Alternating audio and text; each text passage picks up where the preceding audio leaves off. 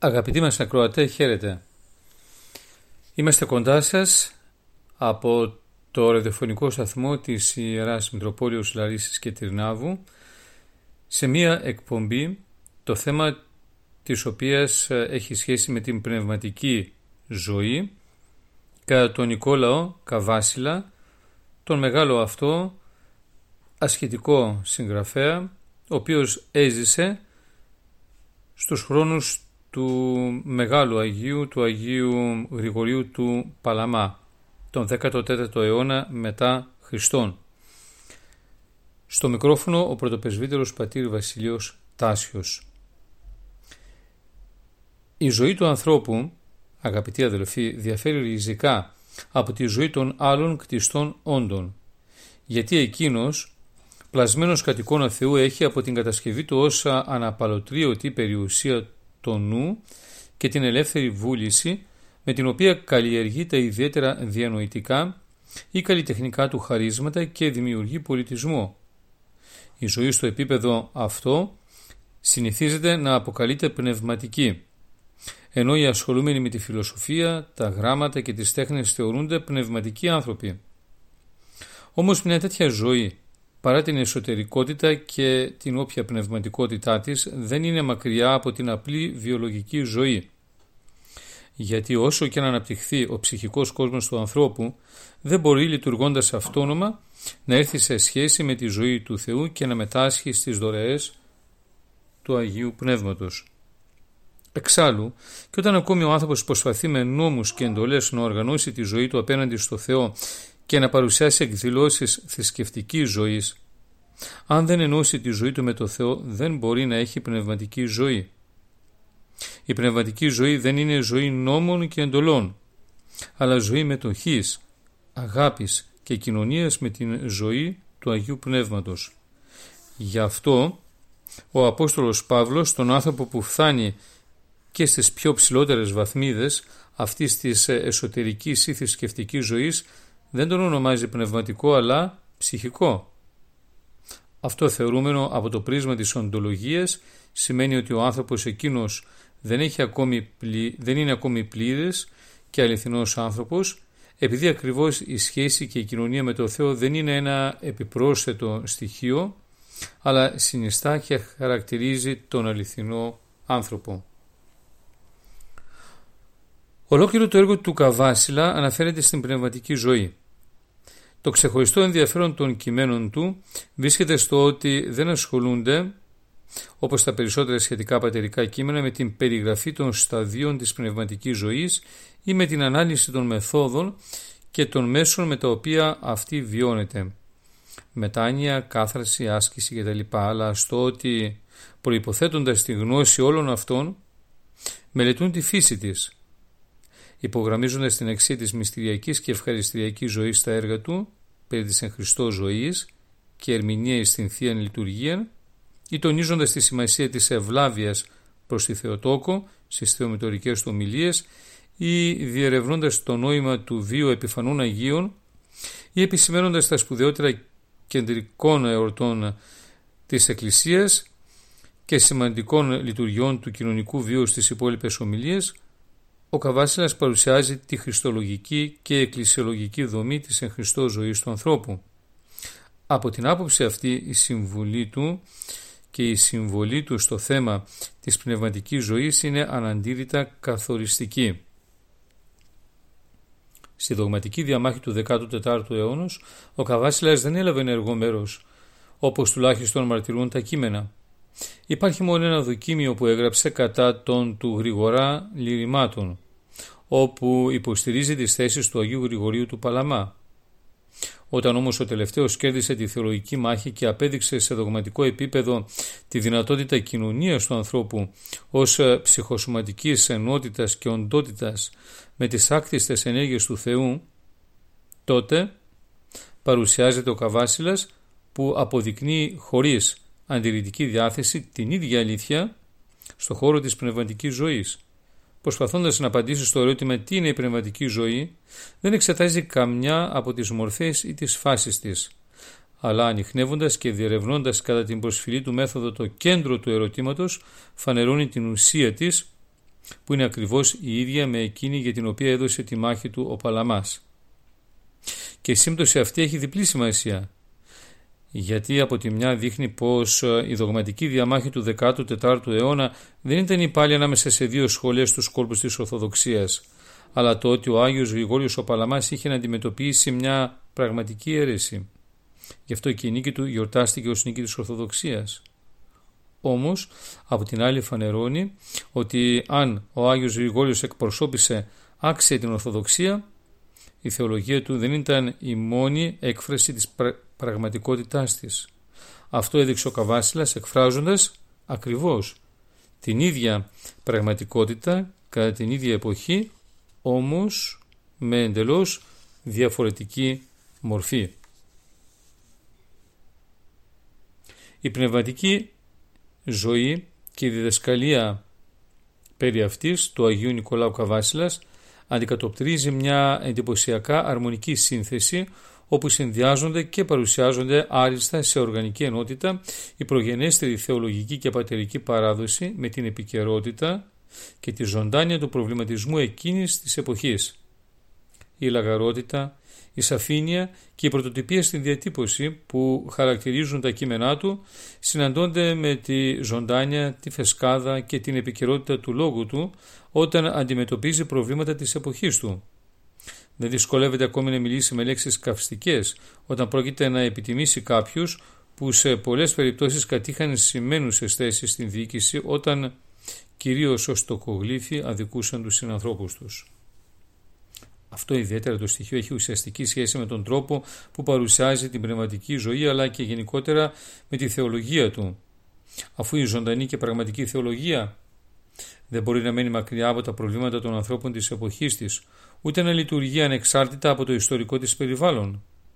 Από τη μια νιώθει την ανάγκη να καταπιαστεί με και να απαντήσει στα καυτά ερωτήματα αυτού του περιβάλλοντος, αλλά και από την άλλη παρέχει τη ζωντανή εκείνη μαρτυρία που δείχνει άμεσα και εμπειρικά τον τρόπο της μεταμορφώσεως του κόσμου μέσα στη ζωή της Εκκλησίας. Ένας αυθεντικός θεολόγος του ύψους και του διαμετρήματος όπως είναι ο Όσιος Νικόλαος Καβάσιλας που ζει ακριβώς την εμπειρία της Εκκλησίας προσλαμβάνει το περιβάλλον και την εποχή του δίνοντας εκεί την ζωογόνο πνοή και τη ζωή της δικής του εμπειρίας. Βασικό έργο αγαπητοί μας ακροατέ του Καβάσιλα είναι αυτό που αναφέρεται στην εν Χριστώ ζωή. Ο τίτλος του έργου αυτού δεν είναι τυχαίος.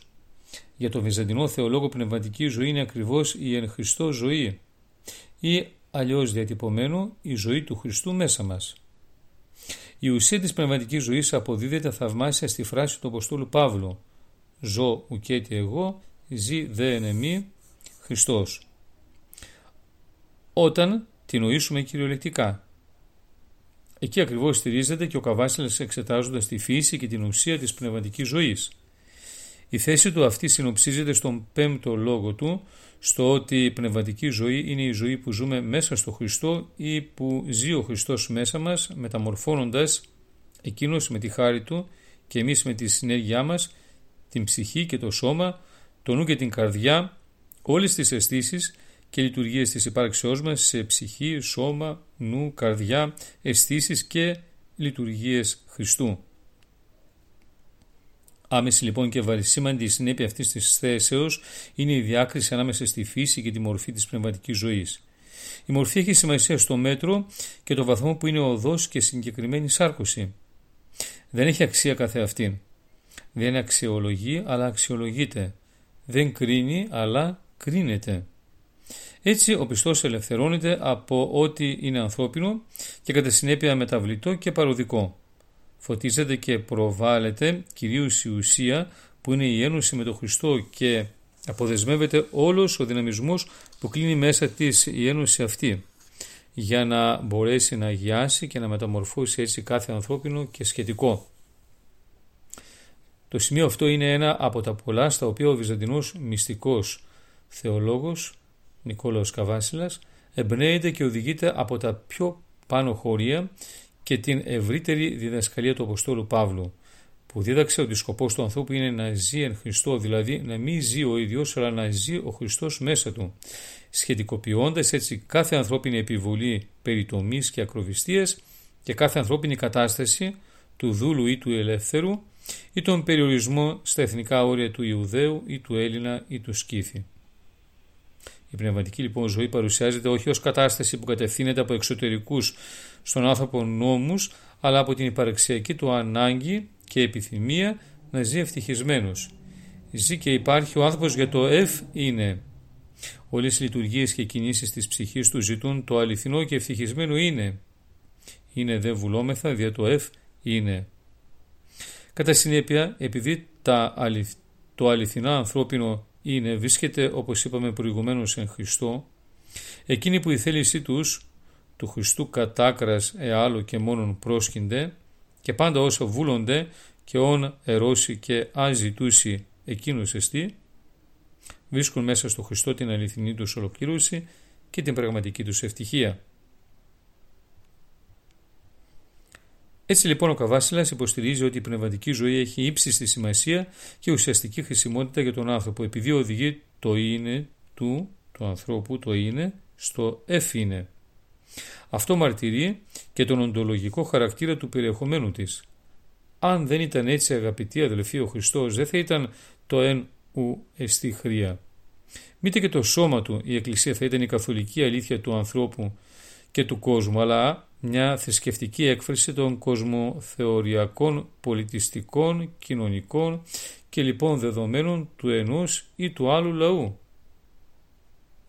Η περιπνευματική ζωή στη διδασκαλία του Αγίου Νικολάου Καβάσιλα προϋποθέτοντας γνωστή την ασχετική μέθοδο καθάρισεως και ενοποιήσεως του νου δηλαδή της εννοηδούς συνελήξεως κατά Γρηγόριο τον Παλαμά δεν επιμένει ιδιαίτερα σε αυτήν αφού έχει ως στόχο να καταδείξει ότι ο Χριστός είναι η μόνη αλήθεια και ότι αυτόν είναι σύμφωνο με τη φύση μας και συνεπώς χρήσιμο και αναγκαίο να μελετούμε.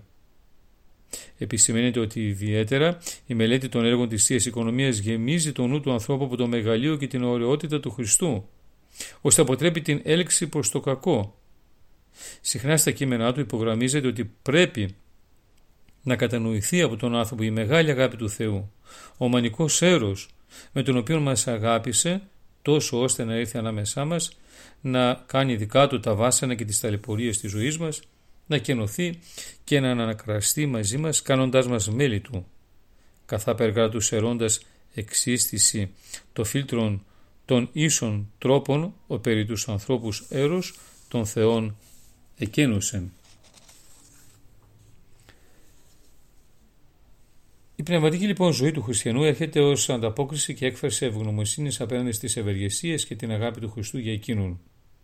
Μπορούμε να διατηρήσουμε αυτήν την στάση ζωής και να προκόπτουμε πνευματικά αν ενεργών εν τη ψυχή των περί τούτων έχουμε λόγων ως άρα Χριστού μέλη ταύτα και ιερά και καθά περφιάλη το εκείνου φέρουσιν αίμα. Για να τεκμηριώσει ο Καβάσιλας περισσότερο τη χριστοκεντρική διάσταση και προοπτική της πνευματικής ζωής, εξηγεί ότι ο άνθρωπος δημιουργήθηκε εξ αρχής δια των καινών άνθρωπων, των νέων δηλαδή τον Χριστό, καινούς και επιθυμία πως εκείνον κατασκευάστη. Και λογισμόν ελάβομεν είναι το Χριστόν γινώσκομεν, επιθυμίαν είναι από εκείνον τρέχομεν, μνήμην έσχομεν ειν εκείνον φέρομεν, επί και δημιουργημένους αυτός αρχέτυπων είναι. Γι' αυτόν ακριβώς το λόγο και φύση και γνώμη και λογισμής άνθρωπος προς τον Χριστόν ήεται ουδε την θεότητα μόνον ή πάντων ούσα την χάνει τέλος αλλά και της φύσεως ένεκα της ετέρας και ούτως μεν το κατάλημα των ανθρωπίνων ερώτων ούτως δε τρυφή λογισμών. Το να στρέφεται λοιπόν η αγάπη και η σκέψη μας πως οτιδήποτε δεν είναι εν Χριστώ αποτελεί φανερή των εξ αρχής υποτεθέντων τη φύση παρατροπήν. Και αυτό γιατί ο Χριστός είναι η υπόθεση, η πληρέστερη λέξη που θα έκανε κατανοητό τον οντολογικό της χαρακτήρα θα ήταν η υπόσταση των λογισμών. Αυτό είναι το κοινό σε όλες τις μορφές και φάσεις της πνευματικής ζωής οντολογικό υπόβαθρο. Ο καθαρμένος και ενοποιημένος νους μπορεί να δει τον Χριστό και να αναπαυθεί σε Αυτόν, επειδή εκείνος είναι η τελική υπόθεση στον λογισμό του ανθρώπου. Αν λοιπόν εμπόδιο για ανταπόκριση του ανθρώπου στην αγάπη του Θεού είναι μετά την πτώση φύση του, δηλαδή η αμαρτία και ο θάνατος, γίνεται κατανοητό γιατί ο Καβάσιλας επανέρχεται συχνά στο μυστήριο της Θείας Συνανθρωπίσεως. Με τη γέννηση της Μακαρίας Σαρκός του Κυρίου επιτυγχάνεται η ένωση των δύο διεσταμένων μέχρι τότε φύσεων και καταργείται η απόσταση αφού η κοινή υπόσταση την διάσταση της θεότητος και της ανθρωπότητος αναιρεί κοινός όρος εκατέρας φύσεως ούσα. Ακόμη έρεται η διαφορά των φύσεων αφού ο Χριστός με τη γέννησή του άπαν το γένος σε αυτόν ήρμοσεν. Η υποστατική ένωση αποβαίνει ανάπλαση του ανθρώπου γιατί η σύλληψη της μακαρίας σαρκός του Χριστού εγγενιάζει τη νέα οντολογία του και ο Χριστός αποτελεί τον πραγματικό γεννήτορα της καινής ανθρωπότητος, της νέας ανθρωπότητος. Με τα πάθη, τα τραύματα και τη σταυρική θυσία του Χριστού συντρίβονται η αμαρτία και η εξουσία που ο διάβολος έχει πάνω στον άνθρωπο. Η ανθρώπινη φύση ελευθερώνεται από την έφθρα προς τον Θεό και από την υποδούλωση στον διάβολο. Θεραπεύεται και αποκαθίσταται στο αρχαίγωνο κάλος της. Τα τραύματα του Κύριου γίνονται δικά της σιάματα. Αφού γάρ ο Χριστός στον Σταυρόν ανέβη και απέθανε και ανέστη, η ελευθερία των ανθρώπων κατέστη και το είδος και το κάλος συνέστη. Ωστόσο, η ανθρώπινη φύση είναι από την κατασκευή της Χριστοειδής. Ο Χριστός δεν είναι μόνο ο νέος Αδάμ που ήρθε για να αναπλάσει τον παλαιό, αλλά και το πρότυπο του παλαιού Αδάμ. Η πίστη ότι για τον Χριστό δημιουργήθηκε εξ αρχής ο άνθρωπος αποτελεί κύριο άξονα της διδασκαλίας του Καβάσιλα. Επισημαίνει επιγραμματικά ότι των αληθινών άνθρωπων και τέλειων και τρόπων και ζωής και των άλλων ένεκα πάντων πρώτος και μόνος έδειξε ο Σωτήρ. Αυτό σημαίνει συνεπή χριστοκεντρική θεώρηση της ανθρώπινης ιστορίας με επίκεντρο όχι πια τον Αδάμ αλλά τον Χριστό. Όχι τη δουλεία στη φθορά και τον θάνατο αλλά την ελευθερία και τη νέα ζωή. Αρχέτυπο της δημιουργίας μας ήταν ο Χριστός και γι' αυτόν το νέο αληθινό άνθρωπο κατασκευάστηκε η ανθρώπινη φύση, ο νους και η επιθυμία του ανθρώπου. Περικιστήκαμε με λογικό για να γνωρίσουμε τον Χριστό. Με επιθυμία για να τρέχουμε προς Εκείνον. Αποκτήσαμε μνημονικό για να έχουμε μέσα μας Εκείνον, γιατί κατά τη δημιουργία μας Εκείνος ήταν το αρχέτυπο. Δεν υπήρξε ο παλαιός Αδάμ αρχέτυπο του νέου, αλλά ο νέος του παλαιού. Οι χριστοκεντρικές συνέπειες όπως επισημαίνονται και εκφράζονται στην ανθρωπολογία του Καβάσιρα διαποτίζουν ολόκληρη την περιπνευματική ζωή σε διδασκαλία του. Αντιλαμβάνεται λοιπόν κανείς ότι ο τίτλος του έργου του δεν είναι τυχαίος. Η εν Χριστώ ζωή είναι η αληθινή ζωή του ανθρώπου που έχει αναγεννηθεί εν Χριστώ και έχει ως κέντρο και άξονα τη ζωής του τον Χριστό. Με τη γέννηση του Χριστού οι άνθρωποι αποκτούν την αληθινή τους υπόσταση και για τον λόγο ότι ο Χριστός είναι η κεφαλή της Εκκλησίας. Τούτο γάριν συστήνε τα μέλη, το γεννηθήνε την κεφαλήν ή δε και η αρχή της ζωής γέννησης εστί εκάστο και το της ζωής άρξαστε, τούτο εστί γεννηθήνε, διό ζωή τον αυτό προσκυμένων εστίν ο Χριστός. Αυτοί γεγέννυνται του Χριστού των ουδίων τούτων ή σε λιλιθότος και γεννηθέντος. Γι' αυτό αγαπητοί ακροατέ, η Εκκλησία προσφέρει διαρκώς το μυστήριο της εν Χριστώ οικονομίας που ανακεφαλαιώνει και αναμορφώνει τον κόσμο. Χωρίς τον Χριστό, οι άνθρωποι παραμένουν ακέφαλοι και ανυπόστατοι, ενώ η υπόσταση του Χριστού προσφέρει την δυνατότητα συνάψεως και επισυναγωγής όλων. Η πνευματική ζωή, όπως άλλωστε και η φυσική, για να υπάρξει έχει ανάγκη από γεννήτωρα. Γι' αυτό ακριβώς το λόγο, πριν συλληφθεί εκπνεύματος Αγίου στη μήτρα της Παρθένου Μαρίας, η Μακαρία Σάρξ, του καινού γεννήτωρος της ανθρωπότητας, ήταν αδύνατο στον οποιονδήποτε να ζήσει ζωή πνευματική. Αυτή ήταν δυνατότητα που στερείτο και ο προπτωτικός Αδάμ, αφού η κτιστή φύση του ήταν διαφορετική από τη φύση του Θεού και βρισκόταν σε απόσταση από αυτήν.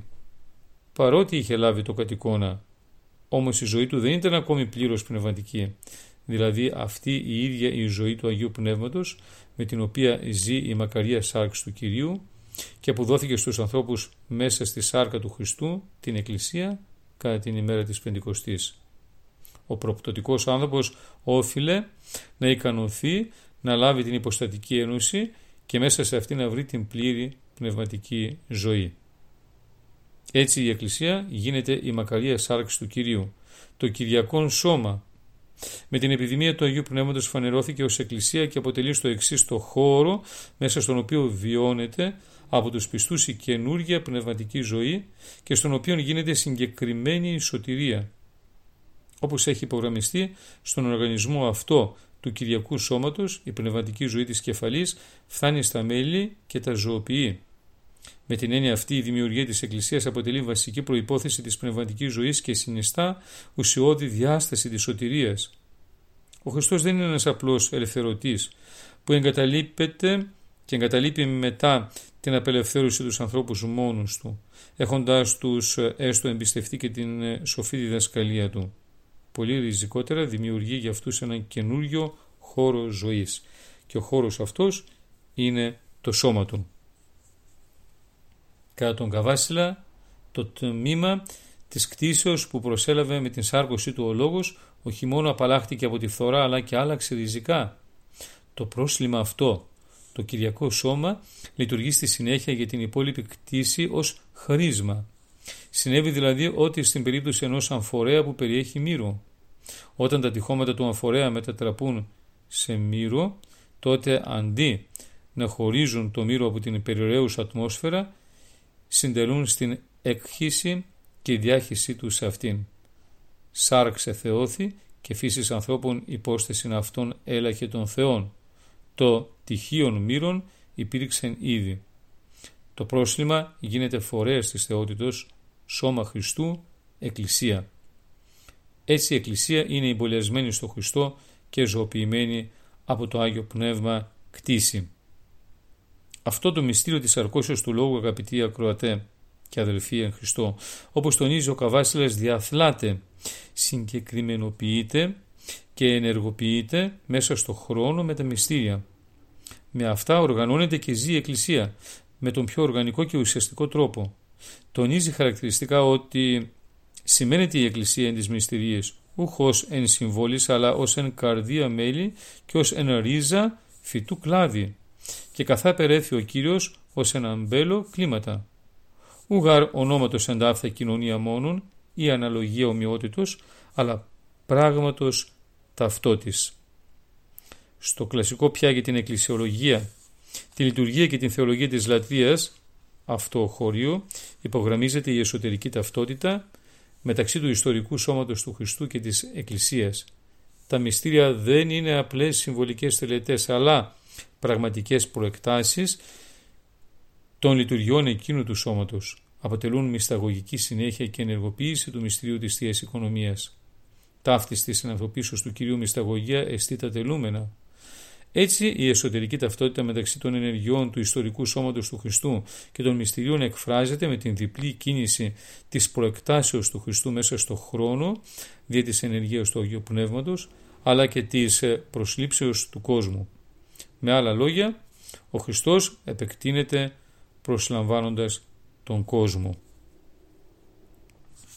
Στο σημείο μας αυτό αγαπητοί μας ακρότε, θα βάλουμε μία άνω τελεία. Βέβαια δεν εξαντλήσαμε το θέμα στο οποίο αναφερόμαστε.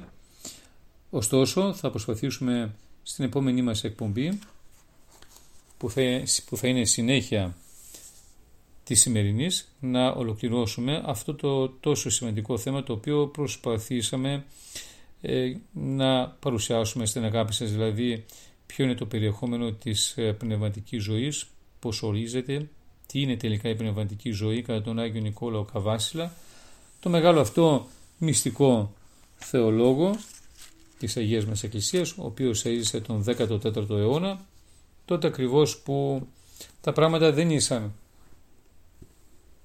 καλύτερα από ό,τι είναι σήμερα που και τότε υπήρχαν αιρέσεις, που και τότε υπήρχε πολλή σύγχυση περί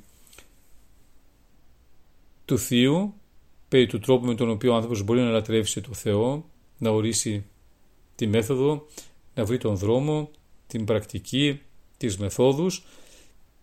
Γι' αυτό και έχουμε πάρα πολλές αιρέσεις με κορυφαία εκείνον, εκείνον τον αιώνα, τον 14ο, έκφραση τον Βαρλαάμ, τον αποκαλαβρίας ερχόμενων, ο οποίος υποστήριζε ότι ο άνθρωπος ε, μπορεί να γνωρίσει τον Θεό, ακόμη και την ουσία του Θεού, διαμέσου της φιλοσοφίας και διαμέσου των δυνάμεων και ενεργειών του νου. Εφορμούμενος από τη Ρωμαιοκαθολική ε, Εκκλησία, η οποία έχει ως προμετωπίδα τις βασικές αρχές της αριστοτελικής ε, φιλοσοφίας.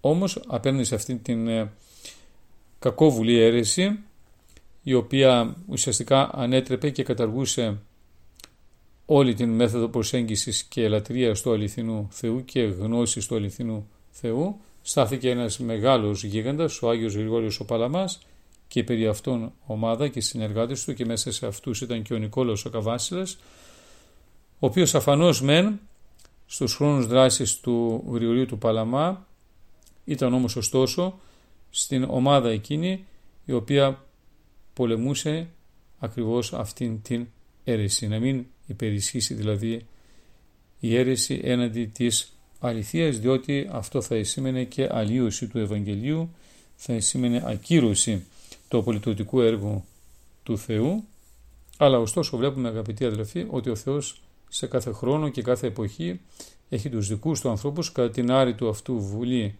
και προαιώνια σοφία. Όχι διότι έχει ανάγκη ο Θεός από υποστηρικτές και συνηγορίες και δημιουργίες ανθρώπων αλλά ακριβώς για να μην κλείσει η θύρα του ουρανού να μην κλείσει και να μην φραγεί ακριβώς ο δρόμος εκείνος ο οποίος οδηγεί στη σωτηρία. Γι' αυτό και διημών των αμαρτωλών ο Θεός ενεργεί το απολυτωτικό και σωτηριώδες έργο του με πολλούς τρόπους φανερούς, μυστικούς πολλές φορές, συνταρακτικούς πολλές φορές ή ακόμη και μέσα από τη σοπή και μέσα από την αφάνεια αλλά ωστόσο ο Θεός είναι πάντα παρόν μέσα στα γεγονότα και μέσα στην ιστορία αρκεί και εμείς να έχουμε κατάλληλα συντονισμένους τους πνευματικούς μας δέκτες και εκείνη ακριβώς την πνευματική ευαισθησία και την κατέστηση Θεών δηλαδή να έχουμε την αίσθηση μέσα στην ψυχή και στην καρδιά μας της αναζητήσεως του Θείου και τότε να είμαστε βέβαιοι ότι ο Θεός θα είναι κοντά μας και θα οδηγεί τα βήματά μας εις πανέργων αγαθών. Στο μικρόφωνο ήταν ο πρωτοπεσβύτερος πατήρ Βασίλειος Στάσιος. Να είστε πάντα καλά. Χαίρετε.